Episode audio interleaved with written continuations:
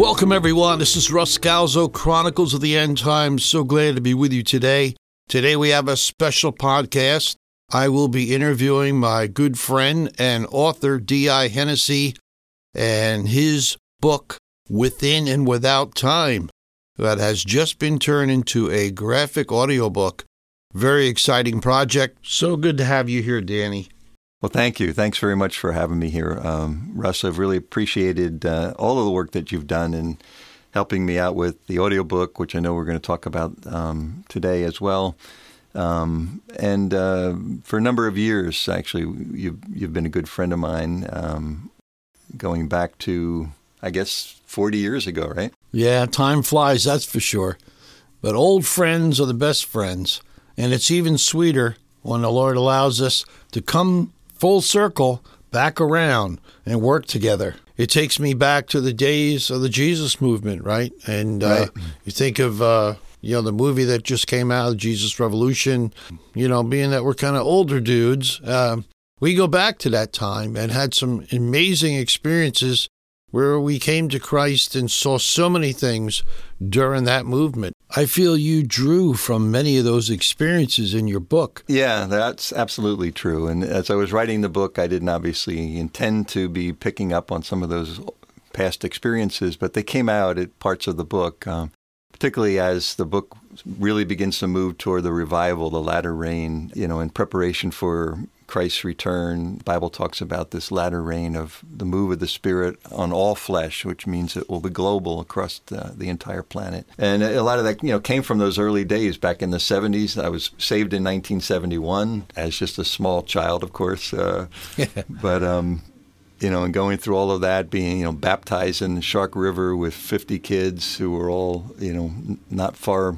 off in age from us. And uh, it really was very much like, you know, that Jesus Revolution movie. Um, and it was interesting in, in the way that the book came out and talking about some of that uh, revival stuff. Some of the reviews I've seen on the book have actually commented on you know, the revival at Asbury University recently All right, yeah. um, how that's been in the news, and uh, you know we're hearing other folks talking about how this movement among kids is really beginning uh, nationwide and maybe globally as well, where it's the young people, and that's what it was back in the '70s. You know, we were all teenagers or you know early 20s.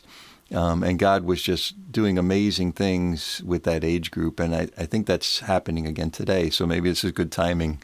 You know, yeah, that, uh, absolutely. You know, now. so I remember those days, and I remember the days of the tent. You know, this giant tent we put up. You know what I mean? And That's right. uh, singing in there with the band and uh, reaching people that way right outside. It was it was a different era, a different time. You know, coming out of the whole hippie movement and the Woodstock era and all that kind of stuff. You know, and God wasn't surprised by that. You know, he he used it and we were seeking the truth you know and even though we, we you know we kind of did some stupid things along the way we really were looking the lord took advantage of that and and introduced so many of us uh, to his great love Yeah, from so many different backgrounds as well. I mean, talk about a diverse uh, congregation. It was kids from everywhere, all up and down the really Jersey coast. Um, so it was a remarkable time. I remember cramming into the little church, you know, little Glad Tidings church, which probably only fit 100 people. Um, and they were, you know, the kids were just jammed in where we had seats at the end of every pew. We had kids sitting on the platform. Um, you know, the preacher had to be careful not to step on anyone when he was trying to preach. And that's why we ended up moving out to the tent. It was just a remarkable move of God. there's so many parallels to the movie you know um, watching it you feel like you were there because we were you know of course the movie was took place in california but uh, the movement was all over and uh, giving their hearts to christ in the streets and in parks and on the beach and you know it just didn't wasn't confined to the building which i think was really defines a true move of God when it's it's just out there, broken loose, you know, uh, out on the streets. Very very cool. It's a great story. I love the story of Jimmy. I love the fact that he's a young man who goes through so much. I love the way you make the changes in his life and the things that he goes through, are, to me, like real life, you know, where the rubber meets the road, you know, uh, our lives aren't, you know, skipping down the highway, you know, everything's great and flowers in the air and all that stuff. You know, it's it's real life, real life things. It's really a great work. And at this time I'd like to thank all of you who are listening to Chronicles of the End Times today from all over the world, from Africa and Australia and Germany and Britain and so, so many places. And of course, all of you across the United States. And thank you for tuning in today as we're talking to D.I. Hennessey about this new adventure, this audiobook, this graphic audiobook, a real treat. You will be so blessed by it. So I encourage you to go on Amazon and download it. You will love it. Now, Danny, this is like a new thing for you, right? You've never done audiobooks before. And I'm kind of wondering, how did you like it? It was actually a lot different than than I expected. I obviously didn't come out of a radio announcer background. Um, when I first started, as you'll recall, uh, you know, reading the book, and kicking off the initial recording session, I think we redid chapter one three times actually. Um, yeah, one of the big lessons for me was learning how to um, speak like an announcer to some degree. That you know, the difference between an audiobook and just reading to your kids, um, it you know has a lot to do with inflection and you know the, old thing that they used to teach us in in Bible college, you know homiletics class, smile when you talk, and you it comes go. out in your voice, that sort of thing. So and the nervousness and everything. Uh, it had been a long time since I'd been in, in front of a microphone for anything. So that was a huge um, experience change for me. Um, but by the time we got to chapter 41, I figured, you know, I think I had learned it.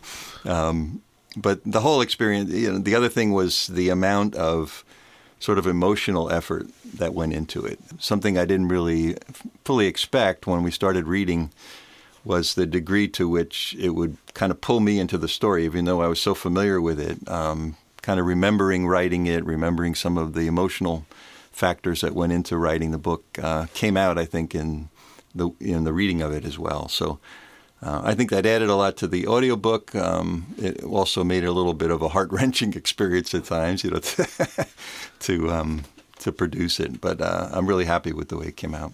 It came out really great. You did a great job, and it is difficult because you're not used to the pace. You know, sometimes we, when we're reading, we read too fast or we don't really enunciate our words properly. And when you do it in audiobook, that's really one of the main things you have to be concerned about. And it's definitely not like, you know, reading a book to someone. You're absolutely right. And uh, you take your time and listen to other audiobooks because that really helps.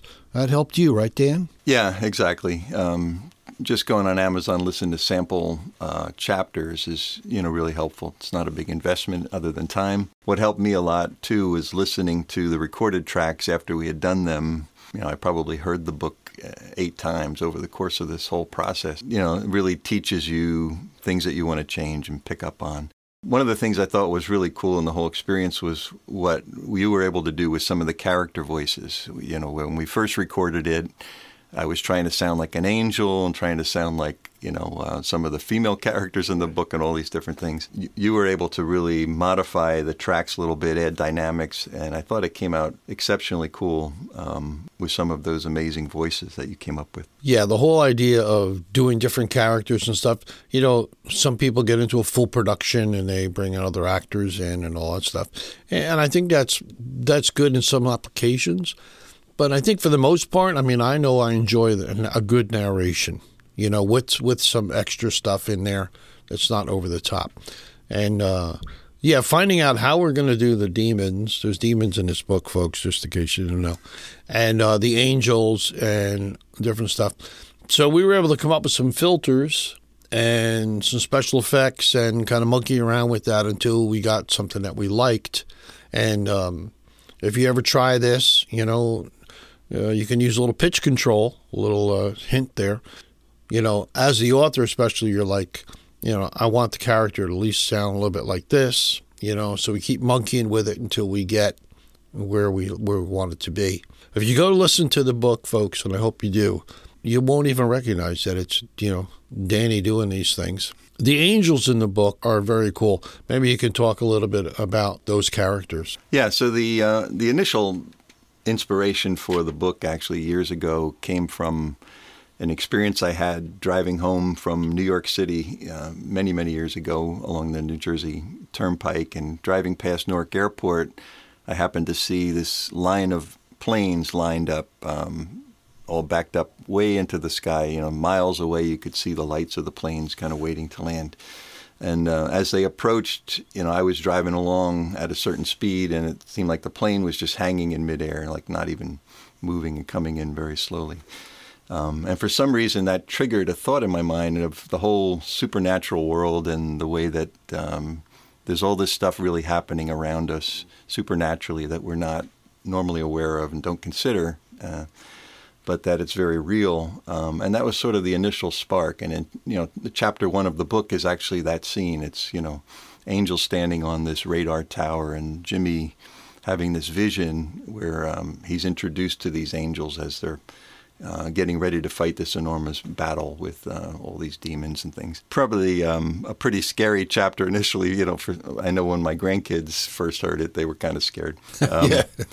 That really was the inspiration for the angels in the book. Um, idea behind uh, the angels' perspective, I guess, was all about the fallen humanity and how the angels were sort of broken over it now, and that uh, you know it's all of the heavens are you know crying over the calamity that is earth, that kind of thing. And uh, it really feeds into the whole story, which is all about redemption and about pain. God is more interested in making us than he is in pleasing us. So, you know, really the Christian life is all about being created, right? Where God created the earth in six days, but he didn't stop creating things after that. He's creating things today the thing he's creating is us, um, and he's making us into something that's fitting for eternity. Um, and so, this whole life is really all about that. That's what really the inspiration for the book was about. Yeah, it's it's it's really revealing, you know, and, and uh, I think lots of times we think about uh, those of us who are you know professing Christians, and if we've been had that born again experience, and like the Bible says, became a new creation in Christ. Um, that is really the beginning. That's our birth, you know, our second birth, as Jesus called it. And there's a lot to learn after you are born, you know. So, uh, and it's right. It's a transition period in which you know God shows us who He is and how powerful He is and how loving and kind He is. And, but it takes years and years, you know, and I think if we lived to be as old as Adam, you know, we'd still be learning, you know, and growing, you know, in that way. Yeah, so we're going to uh, play just a tiny piece of that scene that Danny just described uh, for you right now. So let's take a listen. Darkness surrounded me suddenly, freezing me with fear. I struggled to make sense of the unfamiliar scene as a cold blast of wind stole my breath away. The place was strange and unfamiliar, feeling ominous and unsettling. A shrill thundering drew my attention. I turned quickly to see an enormous jet approaching, so close that it looked as if I could reach up and touch it, as 50,000 pounds of thrust blasted past me just overhead. Its roar was deafening. That's when I noticed him. An indomitable figure, larger than any man. He was an otherworldly looking stranger.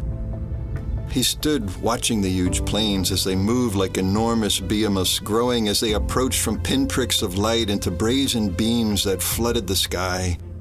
The huge jets pressed the air beneath them as they hung above us in their solemn descent. A colorless night surrounded us. Its darkness was thick as coal dust, masking the wider scene's blush. Gazing downward, I saw a wide highway below us, filled with an endless flood of heavy traffic. It seemed to flow like a stream of light in an odd and chaotic concert. The river of light passed swiftly beneath us and then moved away like a swarm of embers, hot red, in a disordered mix of scattered red and amber flashes. It glowed within rust colored borders, and huge signs, like eerie looking green tetragons, flashed their messages as they were illuminated by the brilliant onslaught. I looked again at the stranger, watching him anxiously. From his enormous broad shoulders, a thick cape undulated in the stiff wind. His resolute face revealed an inexpressible mix of emotion. His hair and bristling beard were stately white, and his bronze colored skin radiated light. His eyes seemed to pierce into the darkness before him. They held a look of deep knowledge, more than understanding. They reflected the experience of long history. His bearing seemed to emanate kindness, righteousness even. But his brow was somber, lined with hard earned wisdom and discernment. Turning, he spoke to an unnoticed companion who had suddenly materialized, no less dramatic in appearance. The words that he spoke sounded thunderous. I weary of this incessant battle, he bemoaned. His stalwart companion approached and grasped his shoulder. You're strong of heart, Ardent, he consoled. A lesser one would have fallen long ages ago in so fierce a conflict. Speak not such invention, the one called Ardent protested. Were it not for the strength of the Almighty, this ombudsman would have verily fallen at the first contest. Aye, his strength, he repeated gratefully. Then his strength shall continue to sustain us and make us prevail, the unflinching companion asserted. I must surely take hold of thy words, Ardent avowed. They are eternal truth. I wish only for the casualties to be less severe, less lamentable. Every time I hear that, it's just like, it just takes me back. It's just so well done, I think. All that kind of like came about when you were on your way to the city or coming back from the city and uh, so tell us a little bit more about what we just heard. So, yeah, it's this vision of the future. So, time is really, um, obviously, from the name of the book, within and without time, um, sort of a critical factor in the in the whole plot of the book is that Jimmy is experiencing, in effect, time travel, but it's you know on a spiritual realm. Um, uh, but he's experiencing things that are going to happen in the future in some parts of uh, later books. Actually, it's a three, it's a four book um, series now. He actually goes back in time. He goes forward in time on a spiritual plane. Time is a created thing. So, uh, just like we were talking about God creating the heavens and the earth and creating us, time is another thing that God created. God doesn't live within his creation, he lives outside of it. So, God is outside of time. And the book plays a little bit on some of that aspect of the spiritual realm eternity, we think of eternity as being never ending, but another way of looking at eternity is that it just is outside of time. Time doesn't have any real meaning in eternity. Um, and so angels, you know, are able to move back and forth between time frames or dis, you know, enormous distances and things like that because they're in a, a plane that's separate from the physical created plane. And so that's a lot of what's going on in the book. The interesting thing, you know, as you think about it, um, and this comes out a little bit later on in the middle of the book when Jimmy's having this um, experience where he experiences Golgotha and he sees, you know, Christ's crucifixion and how it transforms, you know, the whole spiritual realm that he's looking at and, and all of that. You know, there's an understanding that God not only created time and lives outside of, but he also loved us so much that he engaged with us at, you know, at a physical level as a man in inside of time but then retains that identity um, as a man for all eternity. So the resurrected, you know, Christ, he's still in a man's body, in effect, um, a resurrected body. Uh, and for all eternity, there will be a man on the throne of heaven. Um, and, you know, in the book of Daniel, uh, Daniel even speaks about that in his vision. He, he saw a man, you know, seated on the throne of heaven. Um, and that's just a remarkable thing that God, this, you know, amazing, uh, infinite being, loved us so much that he wanted to relate to us on our own level, and he took on that form for eternity. When you really meditate on it, it's mind blowing. You know, sometimes we read these things, we just brush over them. And especially those of us maybe who've been brought up in church or we've been going to church for a while. the cross, and, you know, it's not that we don't appreciate it, but it's kind of like you get a little numb and we don't really look into the moment what he did in the actual moment and the time that Jesus spent uh, reaching out to us and the goal of God was to have fellowship with us. We got thrown out of the garden, so that was pretty rough, but you know, he's trying to get us back in. I love the way you wrapped everything together. And there's a couple of characters in there that I really love. I love the old guy. You know, he's he's just an amazing character. Uh, talk about a little bit about him. Yeah, Mr. Van Cleef. You know, it's interesting when you sit down to, to write a book, and I know you've experienced this too, you, you really have no idea where it's going to go. Characters sort of come out of nowhere, and then they have their own personalities, they make their own decisions, they take the book's plot in totally unexpected directions.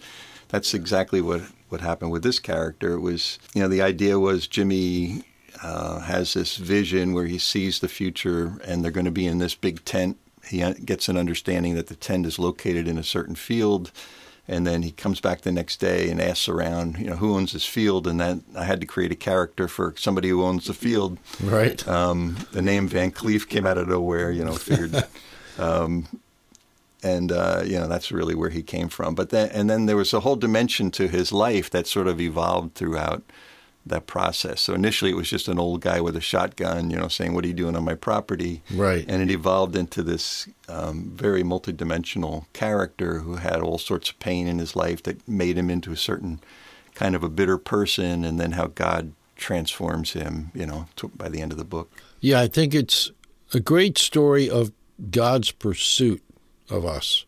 You know, He just constantly pursuing us, and no matter what we're like, you know, how we might be uh, uh, harsh and broken and uh, embittered uh, as Mr. V was, you know, but uh, God is always on the move. He never, you know, and those of you listening today uh, know that God loves you and He is constantly pursuing you and wants to make you more and more like Jesus. And, Amen. And so He can hold you and, and take care of you and watch over you. It, the Father's love is just beyond comprehension. Very, very exciting stuff. Now, Danny, we got another one coming up, right? This is book two called The Traveler. Uh, tell us a little bit about that. Jimmy meets a character um, from a different time frame, basically, and uh, also a prophet. Um, it's a little bit of a play um, on the whole idea of seeing into the future, but physically being present in the future in order to do it. And so this other character is doing the same thing, and they're able to interact.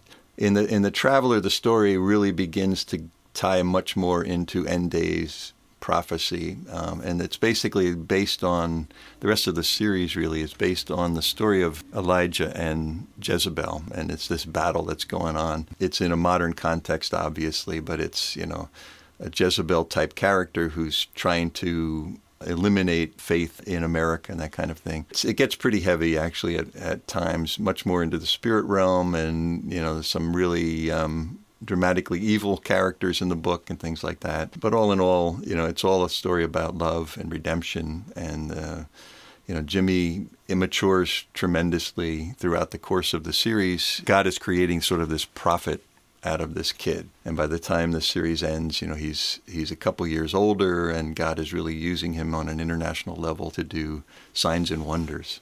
That is so cool. So thank you Danny so much for hanging out with us and talking with us today. And next time we're going to be talking more about audiobooks with Danny. And we're going to be talking about what's the best way to make an audiobook and how should we sell it? What channels should it be on? Should we go wide, which means major distribution through many channels? Or should we stay exclusive to one particular channel? What's the advantages or disadvantages? So, we're going to talk about that a little more too. If you're interested in finding out more about publishing an audiobook, some of you have been asking what the next series is going to be. And so we've just finished the book of Revelation. Now we're going to start a new series it's called Living in Babylon. And we're going to be talking about the comparisons between Daniel's life in ancient Babylon and our life now in this society, in this upside down society that has completely lost its way and turned its back on the wisdom and the knowledge and the truth of the Lord God Almighty. So, till next time, this is Russ Scalzo Chronicles the End Times. God bless. Keep looking up. The King is coming.